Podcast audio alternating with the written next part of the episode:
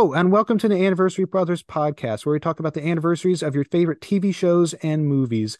I am your host, Aaron Sarnecki, and joining me, as always, is my brother, Josh Sarnecki. Hey, Josh. That's me. Yeah, for some reason, I was thinking of a Ask Ashley. That's me. Yeah, maybe we should have referenced that with our our last podcast. I know, guest. Josh, you're getting these all mixed up. But Sorry. I mean, I, I think it's okay because actually we have a special guest today, and um, it is our guest from last time, uh, um, Allison Lips, the digital trends editor for the Pop Break. Hey, Allison. Hi, Aaron Ooh, yeah. and Josh. Right. Thank you for joining us again. yeah, it's always uh, you know a treat to have a guest. Uh, we most recently, I believe, had uh, Alice Mark. Alex Marcus, the uh, the podcast editor, when we talked about Arrow, which I don't know if the show, if you watched it all, but it's about a guy who shoots people with bow, uh, with a bow and arrow. Mhm. What? Oh, we were watching totally different shows. I don't remember that at all. Mhm. Sorry. It's But we are FX not- animated. Oh no. No, that's Archer. Oh wait, what did you say? I was talking about Arrow. Arrow. Oh, I was thinking Archer. Uh, but but hey, that's that kind of makes sense. Archer, Arrow, Archer, arrow. Aaron. You know, it's all the yeah. same. Uh, but we're not talking about any of those this time. We're we kind of broke new ground the last time we talked in that we talked about a whole programming block, and this time we're talking about a whole channel and kind of even more than just a whole channel, more like a family of channels. Not definitely not the family channel, though they do have a family channel and um, a, a streaming service too. We are talking about the 50th anniversary of home box office, better known as HBO, which um debuted in uh, November uh, 1972. Um, which I remember when it first debuted. You know, I'm only a couple decades removed from it. Yeah. Yeah. I I don't think any of us were around for this. I have spoken to someone who remembered when HBO first came out, and we're used to HBO broadcasting 24/7. And when it first came out, it was the first premium cable channel, and it used to be they would show two movies at night. But during the day, if you turned on HBO, you would see a screen that was telling you what they were playing that night. So you knew to turn in at seven, eight o'clock, and you would watch whatever movie was playing. And it would be like Woody Allen movies. They weren't current movies at the time. Like when we were growing up in the 90s, HBO would have movies that were in the theater that left theaters four months ago because they were the first ones to get it. Whereas then it's like the movie came out five years ago. You're paying to watch it at home now. Yeah, it actually sounds like much more of a deal. uh, Like, I mean, especially this, the early 70s, like there was no home video in the early 70s, not really. No. Um, and so even you only had two movies, you got to watch them and they would have been unedited, which I mean, in the early 70s, as we'll talk about, like, the, I mean, the censorship was pretty rampant. I mean, there was not, you had to keep it pretty clean. Um, as far as, uh, like the 90s goes, like, even like four months I mean, I feel like people now we're used to like movies coming to on demand within like it's like 45 days. It's it's so Mhm. different now. But like I think we all remember back in the day, not to, to sound old, but like when it, it took like six to seven months for a movie to come onto video. So like for be able to watch a movie on TV four months after it came out, like that's that's a good deal.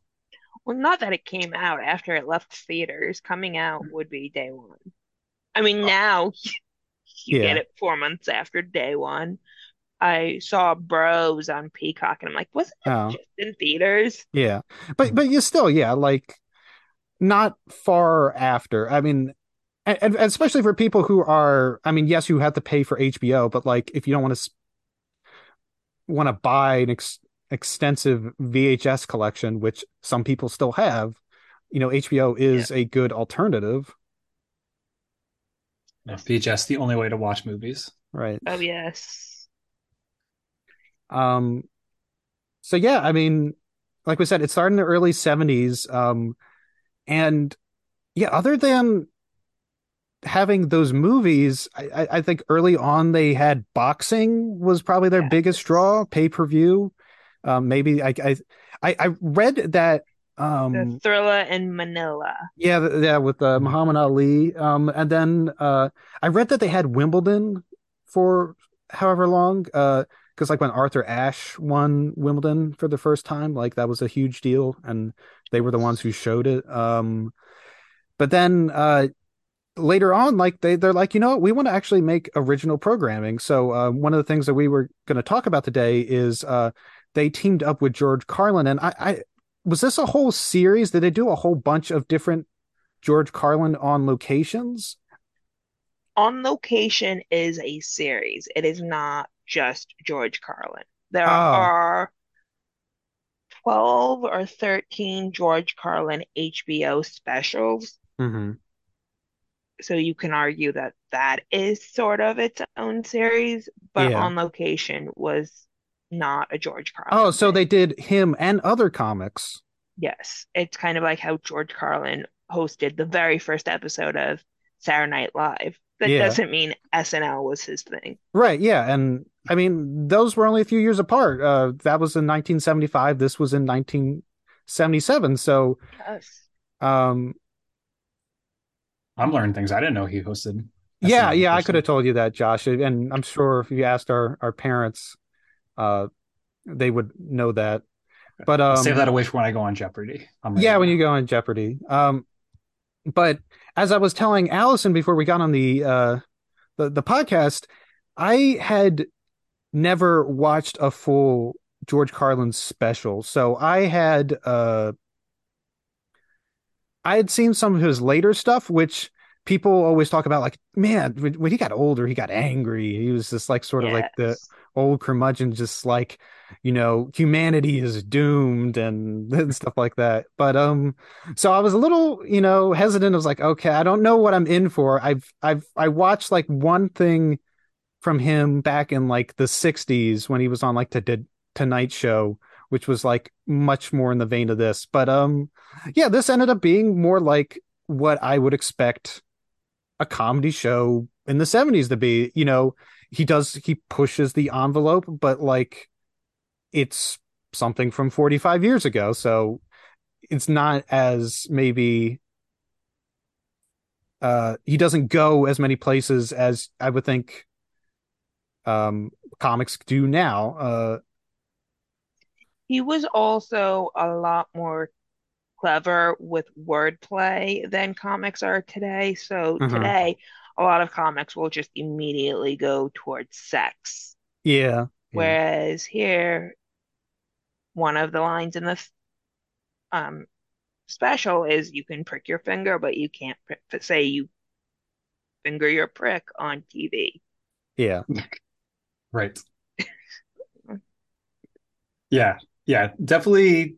There's a whole bit on this special that we all watched about like language in general, which I thought was very interesting because I, I, think that is, I mean, that's really a comedian's trade, um, and he really lead into it, which was, it was funny as he was talking about it. I kept thinking of like, I don't know, like some of like the more like academic writings like george orwell's like literature on like language it's like oh yeah uh-huh. or noam chomsky it's like okay. right well there are some people i mean they might think a little too much of george carlin think of him as like a modern day philosopher i think that's maybe a little giving him a little too much credit but i'd say so yes yeah. especially when you go back to his pre long hair, growing it out, um, routines. He had a comedy duo with Jack Burns that was very 1960s comedy clean cut, not doing anything edgy. When they broke up, George Carlin continued in that vein. There was the hippy dippy weatherman and his early stages, but there was also things like Wonderful Wino, which was a radio station. And he would go on NBC shows and the other major networks, and that would be what he did. And if you watch George Carlin's American Dream, the documentary on HBO, it talks about how George Carlin was losing relevance since the 60s style comedy wasn't as popular in the 70s in a time when Lenny Bro Bru sorry, Lenny Bruce was one of the most popular comedians and George Carlin took that and incorporated it into his own style and he was actually there the day Lenny Bruce got arrested. He was at that show. So George Carlin saw Lenny Bruce as the path forward to continue his career. Mm-hmm. Yeah, and I think that that's just really. So there are some artists who will just not change, and I don't know. I mean, sometimes you'd be like, you want to stay who, true to who you are, but it kind of feels like, from what these impression is, that wasn't really necessarily who George Carlin was. George Carlin evolved, and I think yes um, a lot of artists do that. Um, now, now I want to talk about the beginning of this this special, mm-hmm. which uh, Josh, you were probably taken off guard by the um, the was she's like the head of programming for HBO, yes. explaining that there are going to be some adult words in this program. yeah. yeah, that for me was what felt like a a time capsule this idea that we have to come in ahead of time and let you know there's going to be some just some suggestive language. Don't be afraid. If you don't like it that's okay. You don't have to watch but those of you who do you you know it's okay. You can watch this. Well, like, what really freaked me out is when they did it right before his last segment. They just have the the text on the screen that says like the next segment contains offensive language you could turn it off if you want to. yeah. My favorite part about that is we're pretending he didn't just swear a million times in the first hour. Yeah, right. I know. Yeah. And now you're warning me. He's gonna continue with that language. Yeah, just just because now it's the official segment on swearing. That's yes. that's why. No, I no, but going back to what you said earlier, Aaron, a lot of what he said in this special in this in his routine is is not particularly like that's uh startling for audiences now. Like it's fairly like okay we we hear this kind of language all the time but i think that's what makes this such a kind of like a strange historical document of like wow like not only has comedy come so far but the idea that HBO at that time had to give such a warning. And now you turn on HBO any single day and you know, it, you yeah. know the the entire dictionary is open to them. They are they are going for it. Right. And if you're not seeing TNA, you want your money back.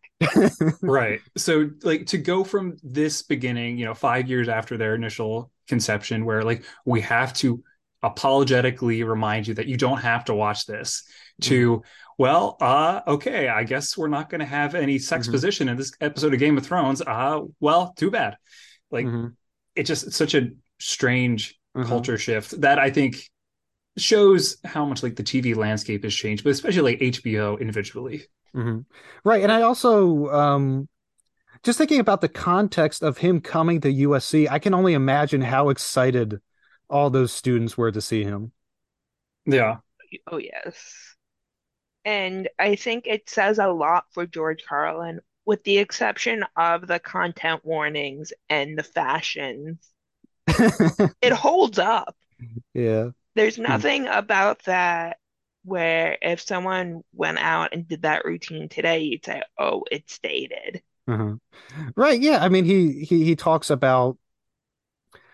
I mean, it's just a lot of clever wordplay with uh, one of I think my favorite segments that he did was just the the news segment where he just Mm. gets out his notebook and Mhm. it's just a bunch of puns which should be just kind of hokey but his his delivery is just so great and i feel like what's really great about having a comedy special you, you in one way you'd be like oh that somehow takes away from the experience you're not actually there at the comedy club but in this you get to see his face up close and his face is so expressive if you're in the audience especially in the back you can't see that No, and when he mentions Danny Kaye is one of his influences, if you know anything about Danny Kaye, it's very clear mm-hmm. with the facial expressions. Yeah, and, and and so not even just HBO, but just like basically all of Comedy Central can probably like be traced back to this one special. Oh yeah, it, it was really funny, like knowing he was there at USC because I just remembering like my own like freshman year at the University of Delaware when um Daniel Tosh came, and I was like, wow, like that idea of like a comedian coming to a university campus, like I guess that really traces roots back to like George Carlin, if not earlier. So I'm not to sure say that it's earlier. I, I'm sure too. Not to say that Daniel Tosh is on the same Right. plane as George Carlin. I don't think that's true. Um, I saw Demetri Martin, so it's Okay. okay. But uh, no, it's it, it it shows that you know HBO is willing to take risks, even if they were a little, I don't know, right, hesitant, cautious right. With it. But yeah, like I'm not about to go out and I'm like, oh, I got to buy all these old George Carlin uh, albums on vinyl and something like that. But like, I mean, it was there were definitely bits. I as it went on, I was like, this is pretty funny. He talks about like and things that you still relate to is like he's talking about the it's like, hey, dog, look at that dog on the TV. Yeah, yeah. Or the Flintstones vitamins. or the Flintstones vitamins, Mhm. yeah. Yeah, It's just there's there there I feel like there is there's something for everybody. Um and I but it, it has me a little more curious. Um I'm not as um familiar with the world of stand up. I mean, obviously there's, you know, decades and decades between um George Carlin and, you know, Richard Pryor and Eddie Murphy and so many other greats. Um but I mean, this is just kind of like the beginning of it was the beginning of like original program for HBO. And, And the stand-up special, uh, uh, yeah, yeah, because they weren't going to put an hour of stand-up comedy on the ABC primetime schedule in Right. 1974 or Mhm. 77. right. no. But uh, as we get later on, we talked a, a little bit. Um, uh, so it seems like um, I, I I was like reading uh what like their our first original like drama was, which like they did like it was like a Raymond Chandler like adaptation, uh, Yeah. like with like Powers Boothe as like Philip Marlowe or something like that. Um, I know later they, I think they were less hesitant to get in the comedy first because I know we were talked about they did uh, Garry Shandling in the Larry Sanders Show. I think that was like what like the early '90s. Yes. Um, but then like um, from my knowledge is that their first big drama was Oz, the the about the uh, the Oz prison uh facility but like from from what I've read is that while people were like wow this is a show to talk about I think it was kind of void viewed as being a little exploitative at the time it's like how much you know violence and graphic you know sexual content can we put on the screen how far can we push the boundary um Yes. which And there was also The Wire at that time. Right, The Wire came a little bit uh later, but like I think most people would agree, and I, I of course am making an assumption, but based on things that I've read, that especially when people talk about peak TV or the platinum age of TV or the renaissance, whatever you want to call it, a lot of people when they point to American television will point to The Sopranos as the starting point. Um, now I'll for this full disclosure, I have not watched Sopranos. I watched the first episode for this, uh, and uh, Josh, similar similarly, you you have not watched any of the Sopranos before. Neither No. have I. Yeah, neither. So, um, I guess I'll go first because for me, I've seen stuff like this before because I occasionally will watch mob movies. So for me, this was just like an episode, just like a TV version of Goodfellas, which very much I think the show was in the shadow of that movie for a while. So And many people on The Sopranos We're on good were in Goodfellas. Where yeah, I mean, even you know, uh, I forget what the the name of the Lorraine Bra- Bracco or the the therapist. I'm sorry, she she, she played Karen Hill in the Sopran in uh Goodfellas. She was nominated for an Academy Award. So it's like, and and between the references to that and to uh The Godfather, they're like leaning think- into it. yeah, there's No. like we we we if we aren't in some way self-aware, you know, somehow people are going to judge us unfairly and say, "Oh, you're just copying that." Yes. Um, but but as somebody who watches, you know, occasionally, I I don't watch mob movies all the time, but watches mob movies. You know, see somebody get whacked in, you know, a butcher's shop is just like, yeah, that's what happens. I know for Josh it was probably like ready to shut it off. It's like I can't handle it. Let me put on British Bake Off. Well, let me tell you, like no, nothing's quite as palate cleansing as British Bake Off.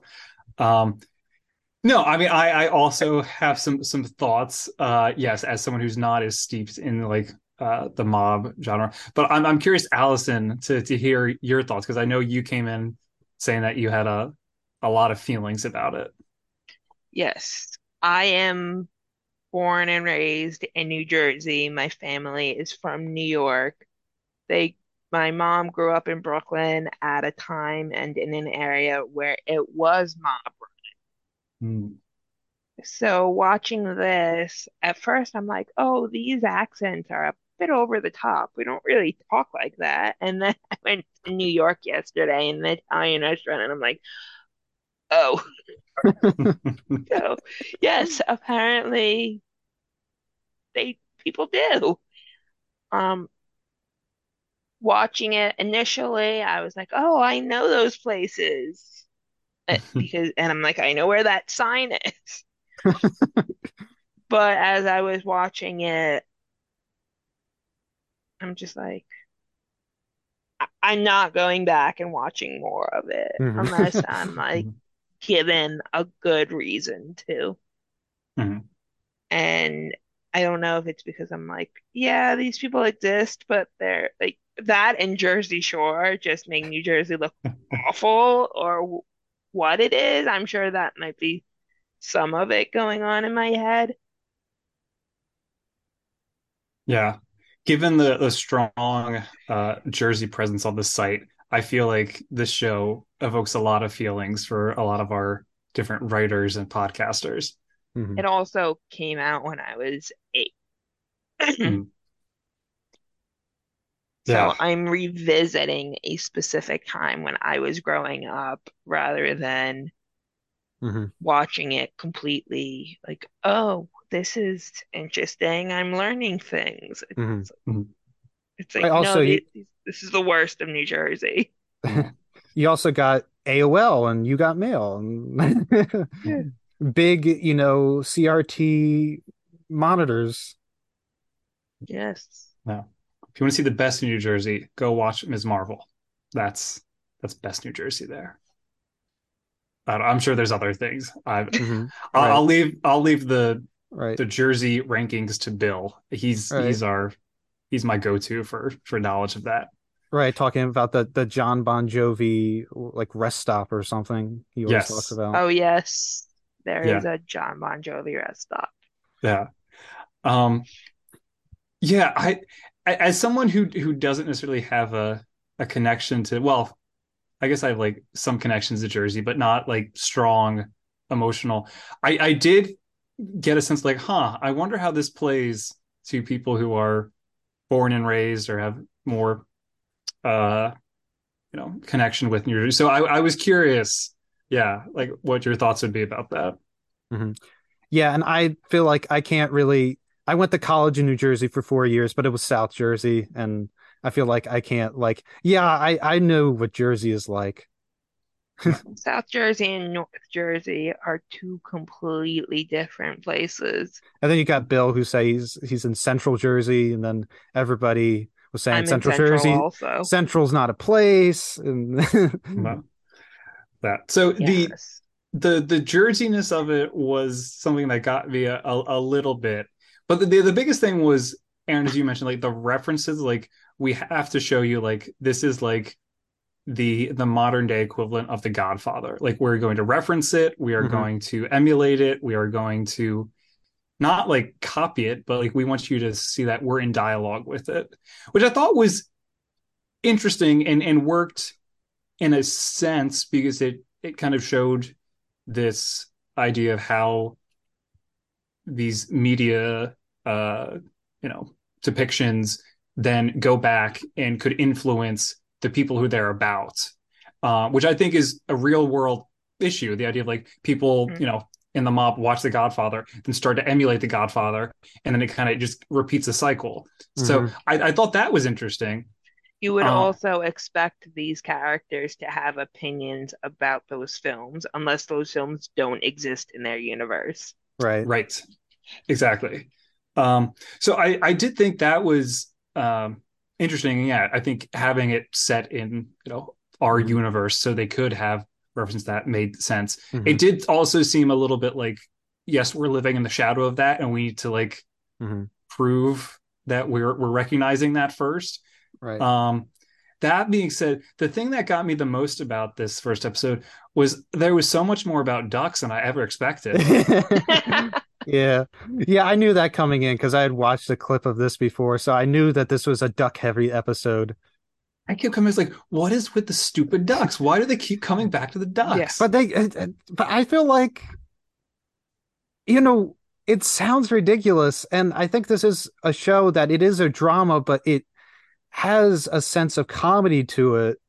Um I think way- it was an effective tool. yeah, um Yeah. I mean, you, you end up the ducks actually makes sense. You know, the ducks fly away for the winter. He's worried about losing his family, like he lost the ducks. It sounds silly, but like, Yeah. um, was it James Gandolfini? His delivery is just so good in that moment. Yeah. This show made me miss him a lot. I didn't Yeah. watch anything he was in, but everything I've heard about the man was he was nothing like Tony Soprano, and he was an amazing human being. No. Yeah. No, and I mean, this. I mean, I think there's still a a a large contingent of people that that miss. it. I mean, now we have recently the uh Sopranos prequel, right, with his right with his his son. Yeah. Yes.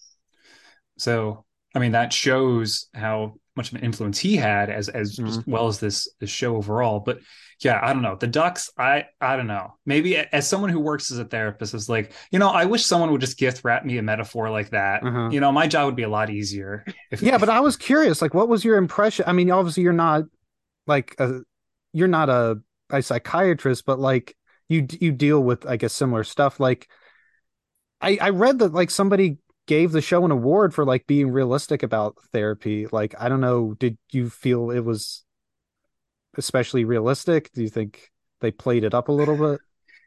it, semi-realistic. It's it was a very psychoanalytical view of therapy, especially like when he gets into like his dream. Yeah. Um, Yeah. So I don't know. I could take Yeah. it or leave it. It it very much does feel like it's stuck in that. I mean, not stuck, but it's very much rooted in that sort of old school definition of like therapist who's sort of like this um sort of stoic figure who asks you questions and isn't necessarily there to be your buddy but to try to understand you Yeah, I I could see what they which were going i for. i can you know some therapists are like that Yes. Yeah. Keep in mind that she knows he's a mobster, Right. but they can't outright say that. He's in So- waste management, thank you. I I did like that. I So- did like the way that to like speak around it. And I think that could be contributing to some of the stuff where we're like, this is not what therapy is actually about. When it's like, well, they can't outright say he whacked the guy yesterday. Yeah. Yeah. And and I I mean I appreciate that she she goes and like explains like yes, if you are uh going to to hurt someone, I have to report that. Uh she should have said that at the beginning of the appointment, not halfway through, but um Uh-huh. you know, we all we all make mistakes. Uh I will say I did think that part was compelling though, even if I had some some qualms with it. Uh I was much less compelled by the family drama of the mom and the daughter. I was like, please, I've seen this a thousand times on so many shows. I don't need to see Mhm. this again. It's been better done in a million sitcoms. Yeah. Uh, it was just I was just cringing. Mhm. And like I I don't care. Please let me fast forward Right. through this. Right, but uh, apparently this this like episode just has like so many r- things that will be referred to later. Like so, the fact that he talks about Gary Cooper, the strong silent type, uh, that comes up later in other episodes, Mm. and I thought it was an interesting scene. I was like, okay, now I gotta watch, uh, you know, a Gary Cooper episode uh, movie just to prepare because. So I watched Pride of the Yankees. Uh, uh, Okay. and um yeah I, I i would be interested to, to to go back because you have to remember that like this show maybe doesn't feel so groundbreaking now because it really was like was at the ground floor which it's a, ironic like he talks about like he feels like the previous generation was like I like the ground floor, I guess, of like being in America. But like in in this sense, this show is in the ground floor of like HBO dramas. Um, And also, as we're talking about this, I am remembering at that point in time, there were kind of gang wars between various factions of Mhm. the mob. yeah, and um, I mean, honestly, there's even I don't want to get too much into it, but there's gang stuff in Delaware that we don't talk about. Like, there's this whole uh, I won't, I don't want to be you know liable, but there is this influential you know real estate company that's run by a family that has potentially mob ties. Josh probably knows what I'm talking about. I have no idea what you're talking about. Now I'll I'm tell you about it later. Okay. Um but Oh, I that think wasn't, uh, I'm pretending I don't know what you're talking about. Oh no, it's just over my head. I don't know. I just thought that was like, yeah, no but idea. but but like the Yeah. idea that you would be able to watch like a show that is like Goodfellas or just like what feels like is movie caliber caliber each week was just like such a n- novel concept. Um, Right. Yeah. Well, I mean, going back to like how this pertains to to HBO overall, it is, you know, that idea of okay, we're going to take film quality stories, um, and and the way that you can present them in movies that you can't necessarily get away with on most TV channels, and we're going to provide that to you on a premium network. Um, I read somewhere that David Chase initially conceived of The Sopranos as a movie. mm. And I think that that fits. I I, I can see that. mhm. Um, I feel like that would be it's funny because I know that this came out I think the same year or the year after. I think the same year that Analyze This came out, which is about another mobster Billy Crystal talking to Robert De Niro about his problems. Yes. it was oh, interesting.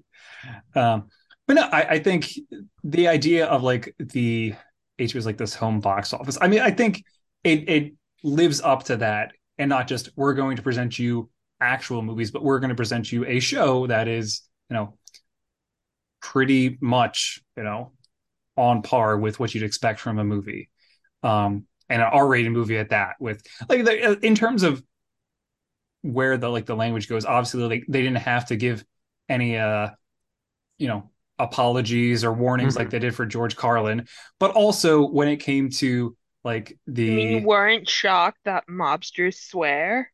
you know what I I was I was aghast. You know how could they? I mean, violence I can understand, but language. Uh, but but no, I I did find it really um I know like a, a good piece for us to bring up though as we kind of like look at the broader history because it shows okay they they didn't have to worry as much about language as they did you know 20 years earlier with George Carlin but 20 years after that you know they're not showing quite as much sex and violence to the same graphic level as we would then see in Game of Thrones, Westworld. Right, right. Well, you you would have to wait, I think, uh, because I know that Tony he curb stomps at least one person in, in the show. Okay. Yeah, Yeah. so But like in, in that case, this is really what I mean, know, was the transition. the Like pilot this- is the pilot, and it was shot in 1997. So Yeah, but but this opened the door yeah, to, to that in a way that once Mhm. like George Carlin opened the door to language, Right. and this opened the door to Right. sex and violence. right. I actually read though, in between, I think the the special and this pilot, um, it's like some people took like HBO to court. I think on like obscenity laws. They were like, you can't put this on TV, and like they won their cases. So like, It's not TV, it's HBO. that was their defense attorney. That's that's all they said, yeah. uh, and that's why they lost the case. But I mean, yeah, if we if we look at HBO now, I mean, how it's just grown exponentially. Um, I mean, I was writing the sort of the the article for this this podcast, and I, I guess I want to sell you guys on.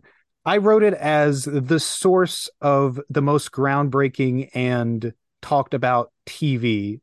Do you think that's still true today? Do you think it's shifted to various sources or one place can't they can't claim it anymore? That is a good question. I feel like this is where I'd want to like pull Alex in from Yeah, my other Alex would be- Yeah. Uh, he he wrote or he wrote he read a whole book on HBO recently. Um, Wow. so I shout out to you, haven't. Alex. Oh yeah, okay. So It came in the mail like a week ago, so I Okay. haven't even cracked it open. that's that's it. Sounded like it was a bit of a doozy. Uh, Um, it's like that thick. It's called Tinderbox. oh, okay, yeah. I might I might skip that one. But going back to, I mean, what we talk about so often on um the TV Break podcast is like the idea of streaming wars and like there is streaming as the new battlefield Yeah. um and and HBO has its foot in that with HBO Max for the for now until it changes um but the idea that HBO is still like the biggest contender I think is is valid like you you have Netflix you have um surprisingly Apple TV Plus kind of starting to take bigger and bigger chunks of the award talk um but HBO continues to reliably win. I mean, Mhm. how many years did did Game of Thrones win? How many years has um, Succession now been like nominated, if not won? Uh, uh, White Lotus, which just finished its second season, like they still are bringing in the heaviest hitters. So Mhm. I, I think Premiere TV is is still predominantly HBO, but not solely. Mhm. Right, because I I- think oh go ahead. I know Josh is measuring mainly in terms of award buzz and winning awards. I would rather look at it from the perspective of what are people talking about? Mm. And when we look at it from that perspective, Netflix has faded off the map, off the radar to the point where, yeah, I think most of us still have Netflix, but we're at the point where we're kind of wondering why. Um, Peacock and Paramount Plus exist mainly as repositories for NBC Universal and CBS, Viacom CBS, respectively. Uh, Apple TV Plus, while some of the shows are great and get a lot of buzz, it has a very small library compared to the others. and Hulu is going to collapse because mommy NBC Universal and daddy Disney both have their own streaming services. So NBC is focusing on Peacock, and we are going to eventually see a world where Disney Plus has adult content on it that's not Star Wars or The Simpsons. No, no joint custody for them. No. So Right. uh, maybe you're kind of painting of like at some point it's going to be HBO versus Disney Plus, or it's already headed in that direction. I think so. And HBO is still what we're talking about. No. White Lotus is what I'm hearing people talk about. Um, Euphoria. Barry is another one. Euphoria, exactly. Hmm. And Yeah. HBO is doing a good deal on the kids front where they have Sesame Street and other shows geared towards kids. So it's not just, Mhm. oh, I'm gonna go watch some violent TV show, then I'm going to watch some esoteric movie from the Criterion Collection. You have something for the kids. Um, I Disney Plus, I'm not sure where they are at this point because I don't think they're quite ready to fold Hulu into that.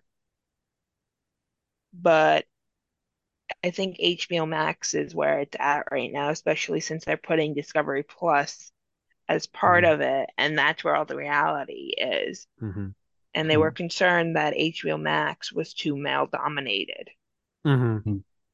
Well, well, I can't speak to that. I don't know about that.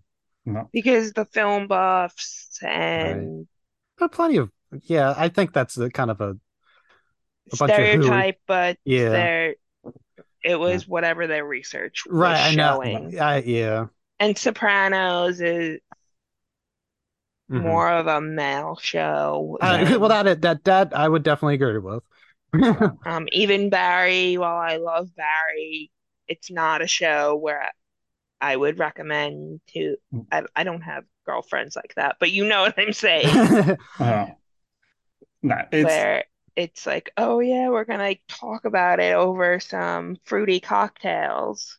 I mean, Spe- like, speaking of which, um, just to sh- talk about like sort of the staying power of shows that are off the air or on and off the air.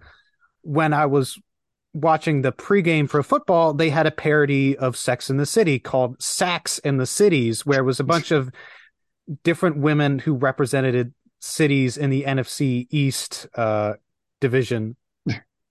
interesting. oh, I would have thought it would have just been a bunch of sacking of the quarterback. Well, yeah, Uh, They I- made a great pun and then completely blew the joke. mm, they they could have done better. I I will say of HBO's uh I mean we've I feel like we've been giving a lot of praise and I and I I want to take a step back there. Um, because if we are to uh ad- admit and kind of going to the kind of the gender dynamics of Mhm. HBO like it has long been said and I think very fairly that HBO has uh catered to the heterosexual male gaze to a fault many many times um with the exception of Sex in the City. and I was going to say that is probably the one of the few exceptions And I would argue also Sex Lives of the of College Girls, which is like Sex in the City, just 10 years younger. No. Right. I want to mention that our our fearless leader Bill Bodkin has seen every episode of Sex in the City. yes it's a badge of honor he wears Yeah. but no I, I think you know, in, in I- terms I'm of just gonna leave that there because no comment Yeah, yeah. No, I I don't know if you know. Once again, I I, I want to portray like HBO as like uh, a hero or a villain or an anti-hero per se, um, but they've definitely moved the content forward in terms of like what is showed. Um, although I would. Oh, sorry, Allison, go ahead. I think the reason why it may come off as we're being overly um, praising HBO is because, well, Aaron and I both studied media and the, we're acknowledging that it was groundbreaking and it's pushing what is possible on TV and streaming forward rather than the fact like, oh, each show is great or not. Because if we go digging, we can find the HBO show that lasted five episodes. I am sure there are HBO shows that did, oh, Arliss, which only lasted because Robert Wuhl was friends with the head of HBO. Mm. So there Perhaps- are sh shows there where it's like, what were they thinking? Yeah. Yeah. Not not everything is a home run, but I Yeah. I will say that and and this goes back to like I talk about streaming wars every single month, so I'm kind of Let's blame Alex. well, I'm I'm kind of well versed. Is the, the idea that I think HBO is still the place to go.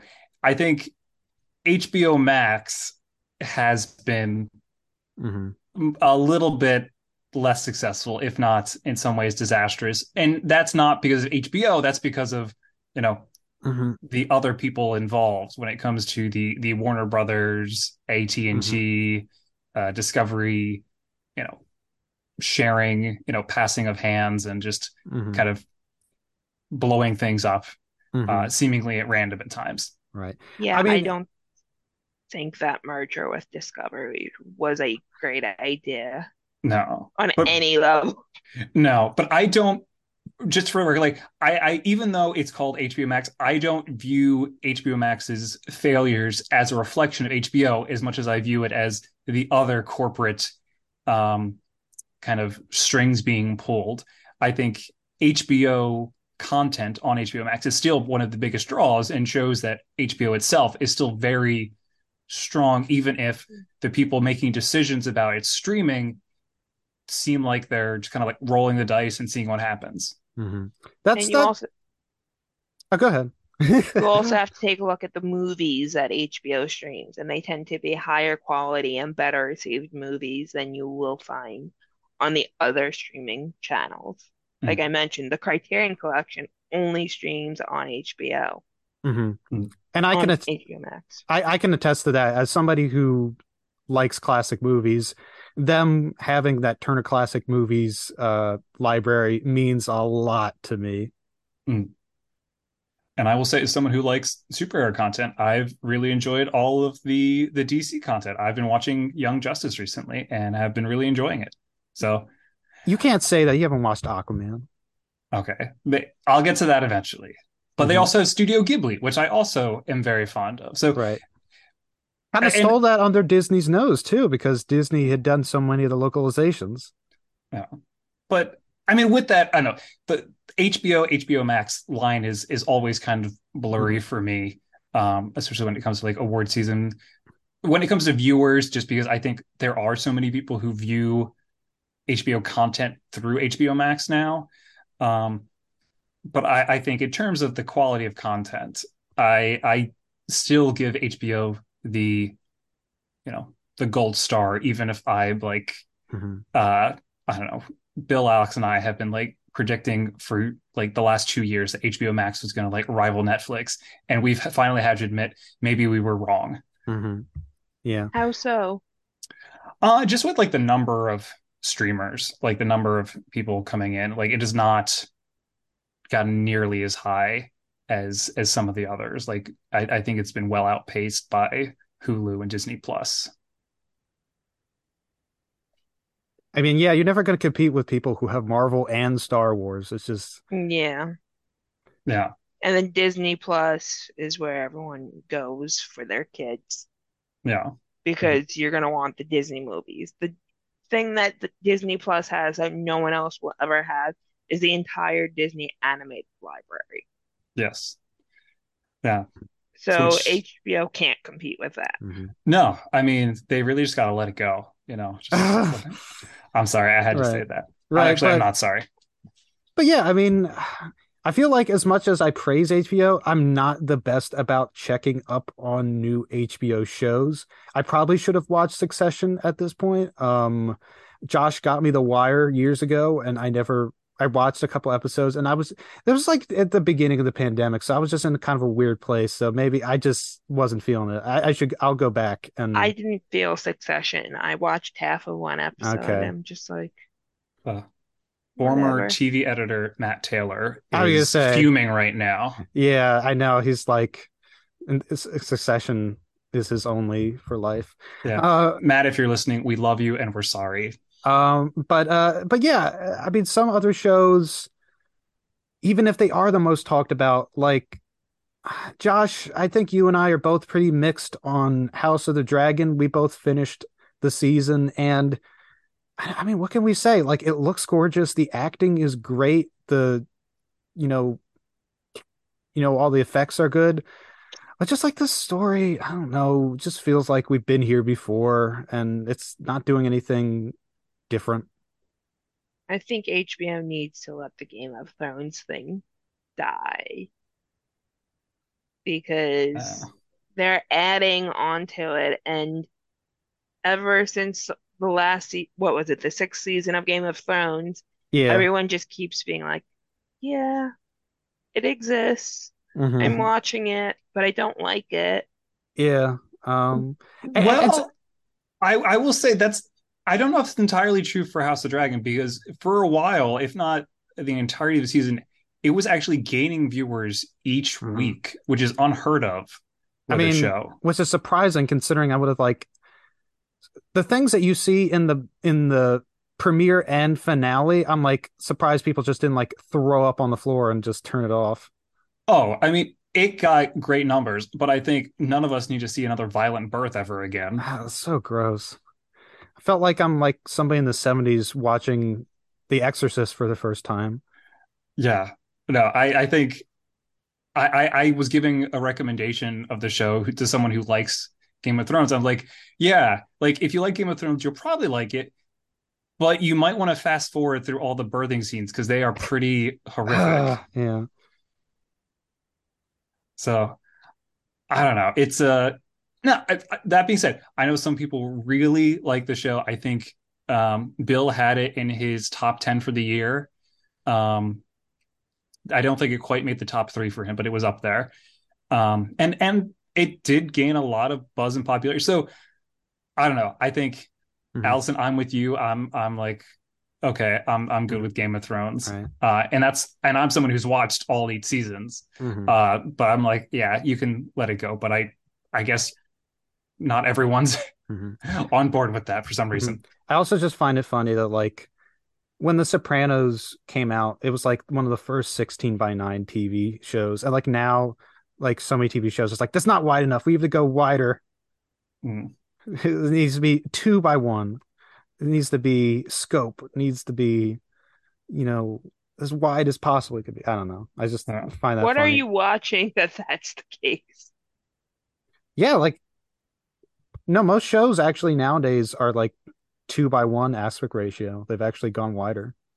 I don't know. I haven't noticed that. Yeah.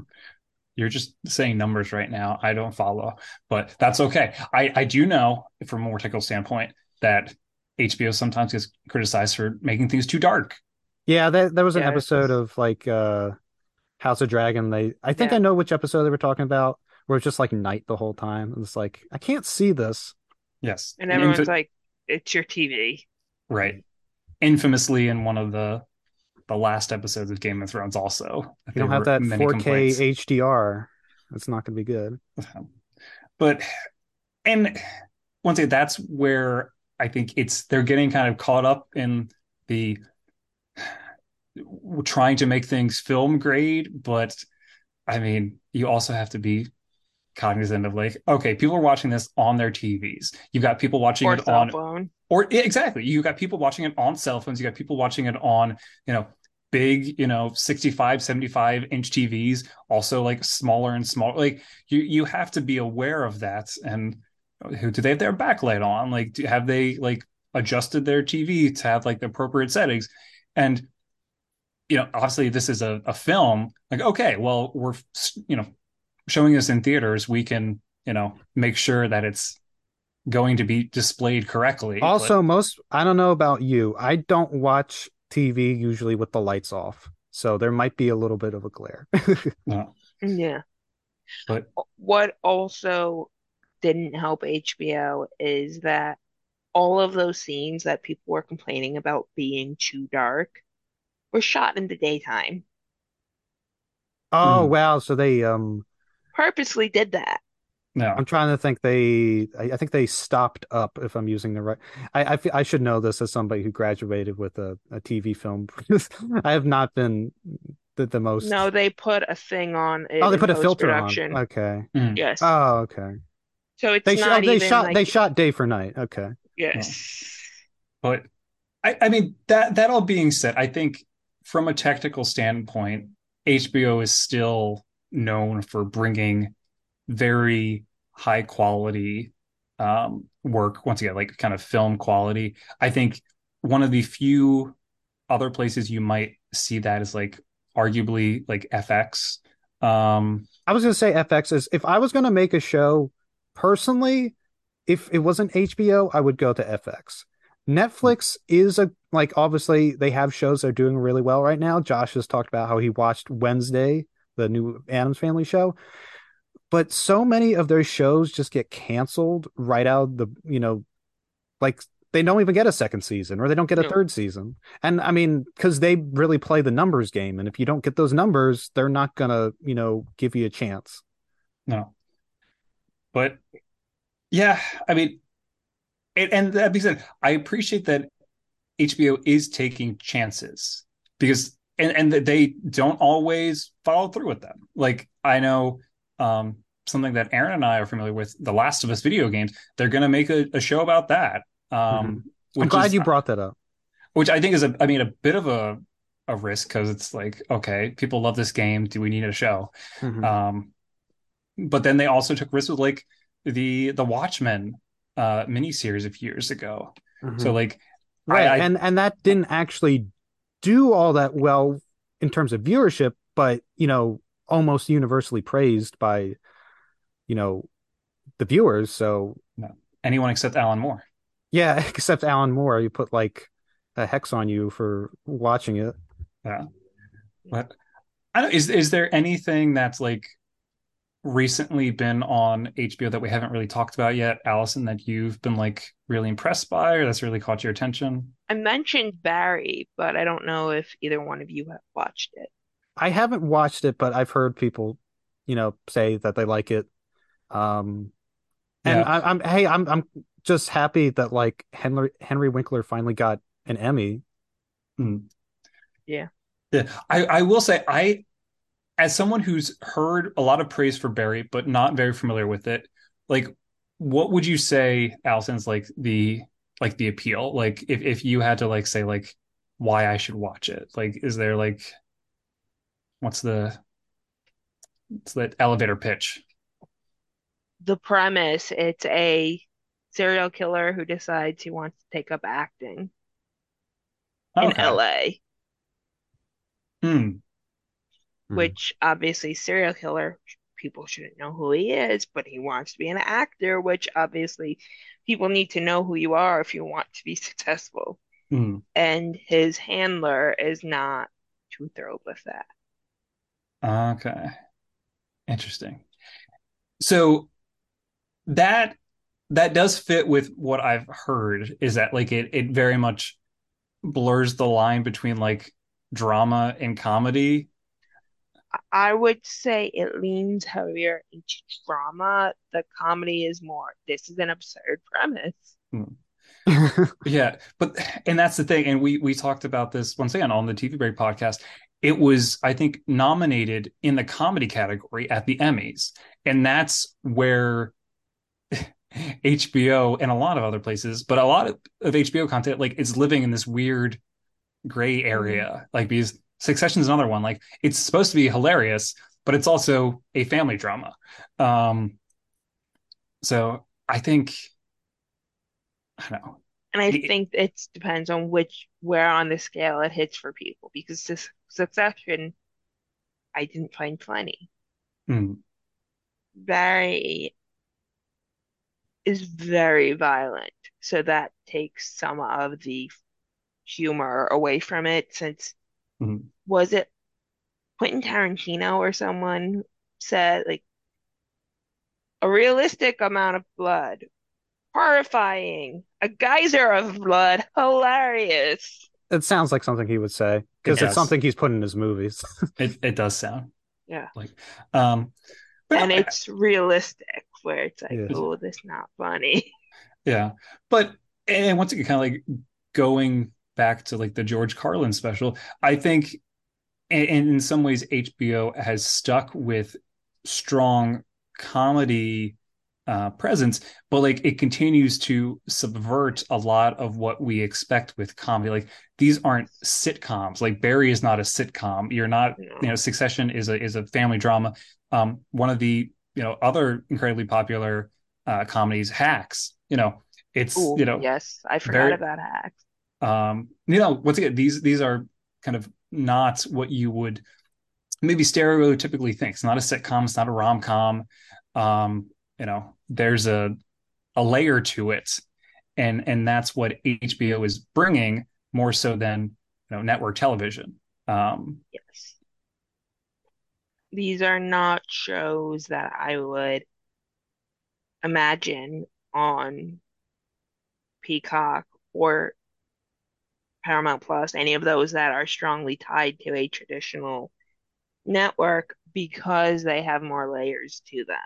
Mhm. Where if you go over to Peacock and watch Girls Five Eva, that show, aside from a little bit of swearing, could easily be on NBC's primetime schedule. yeah.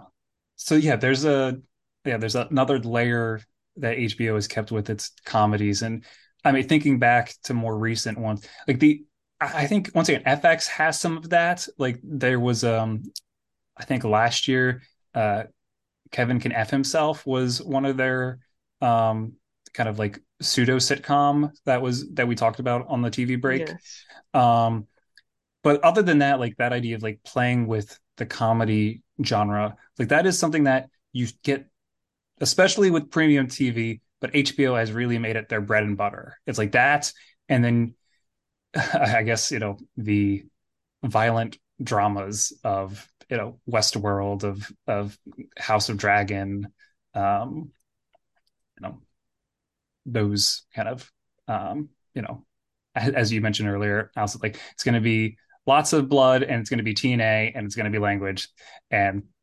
that's what's bringing people in. Yes. Exactly. So, um, and I'm curious for you. Like, I know you talked about like you see a lot of like Turner Classic movies on HBO Max. Mhm. Um, is there anything from HBO proper that's coming out or that you've been interested in that we haven't talked about yet? That we haven't talked about. Uh, Yeah, I feel like we've talked about a lot, but I wasn't sure if there's anything no, else. like I think I mentioned shows like Succession. I'm sort of interested in. Um, I don't know. I I'm just we talk about TV, and I've mentioned before. I I'm just more of a movie person, so like I can only devote myself to so much TV um at a time. Uh, but Well, it's a good thing we're not talking about television. It's I HBO. know. Sorry, if we don't make that joke at least three times, I think uh, Bill is going to be very disappointed in us. So what are we at? Two? We're at two. Yeah, so don't worry. I've I've got one saved up. Mhm. Okay. Um, but I don't know, Aaron. Like, do you think that you know HBO has like been this monolith, or it's like become this monolith? Do you think it's going to stay that way for the next fifty years? Do you think it can like stay up with the Ooh, times? okay. Because I was gonna say, if you if you could ask me if it's gonna stay like that forever, it's like, well, nothing lasts forever. You know, the ocean will swallow up, you know, us all, and you know, the next Like like doing the Maldives, yeah. yeah, but um, as far as uh the next fifty years, I want to say that it's at least in a good spot for the next twenty. I I feel like um Warner Brothers Discovery is going through some growing pains right now, and it might be like the AOL Time Warner merger where it doesn't work out, or like the A and T and T Time Warner merger that doesn't work out. but um, I I I think that HBO itself as a brand is in a good spot and I think will continue to win a lot of awards, will continue to draw a lot of eyeballs. Um, so I think they should be very happy with where they are um, as a company. Okay. Yeah. Also, what do you think? Do you think HBO still has a bright future? I think so. It's definitely one of those streaming services that, at least now, unless Discovery really screws something up, is going to survive. Mhm. There are some streaming services that are in a much more precarious position. And I will put Netflix in that category because Netflix doesn't have a library of content that it owns. Mhm. So even though Peacock or CBS, I'm sorry, Paramount Plus used to be CBS All Access, are not to the level of HBO Max. They have a library of content to draw on, and you subscribe to different streaming services for different things. If I'm watching HBO, I am expecting high quality programming or movies. They do have some of those sitcoms we grew up with, like Full House and The Fresh Prince of Bel-Air. But if I'm going over to CBS on Paramount Plus or NBC on Peacock, I am expecting more of your traditional sitcom. Mhm. I cut the cord. So seeing that division for me is fine. When I had cable and traditional TV, I didn't see a point in subscribing to Peacock or Paramount Plus. Whereas now it is the bit of like what I don't know what the phrase I'm looking for is, but it gives me the connection to traditional TV that Mhm. I was missing. I don't know if that's because I was a television major in undergrad and I teach TV now, or if it's something that other people also miss. Mhm. Yeah. No, that's that's fair. And and I think kind of picking up from there, like in terms of like my own thoughts, like as someone who also cut the the cable, cut the cord, um, I think HBO is in a good position to do well in the next 50 years with a big asterisk of if they can figure out what they're doing with their streaming. If they can figure out what they're doing with HBO Max plus uh, Discovery Plus, whatever, uh, rumored to be called Max, but who knows what it's going to be called at this point. Um, I don't know it- why they don't go with HBO Discovery Max. you know, that would be simplest, but uh, as always, the simplest options are never the ones people choose. I I think if they can figure out their streaming service, that they'll be in a good position. If they don't, they could be in a lot of trouble. Um, because I, I don't think the the way HBO has been running for the last 50 years is going to be sustainable in a streaming environment that we have now. So they they have to figure it out or they're not going to keep up. Um, You got to swim with the stream, not against it.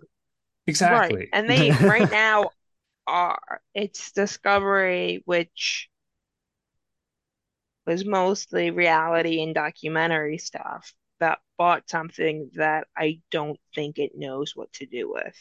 And they got a, rid of a lot of HBO Max executives. Mhm. Yeah. So That's They sent him to the wall, as you know, Game of Thrones. Yes. But no, I mean, I, I think HBO has become a monolith, it's become a staple, and I think it can stay there if it continues to evolve with the times. And as we talked about, like it's done that, you know, over the years. It's it's evolved from being, you know, as Allison, you mentioned, like to like starting off as like, okay, we're gonna show you two movies and we're gonna just tell you about those, and you just have to wait till they're on to now it's got you know, several offshoot channels, um, its own streaming service, and you know, this kind of big uh, name recognition that you know you, you gotta evolve with the times, or you know, you're, you're gonna go the way of Peacock. Not not the well, I don't I don't think Peacock's gonna last. Maybe that's another bad joke. Never mind. We'll throw that out there. I think it will simply because it's the home of NBC Universal's content. Fair. What we're seeing right now is a lot of content is on other streaming services rather than the people who made them and currently own them because of prior contracts that span several Mhm. years. Like what happened with Friends on Netflix and The Office at and Peacock. Things that Netflix had are now being pulled away from it because the original owners want them for their streaming services. So Mhm. if you're an Office fan, you need Peacock unless Mhm. you have all the DVDs. And NBC Universal has a strong library.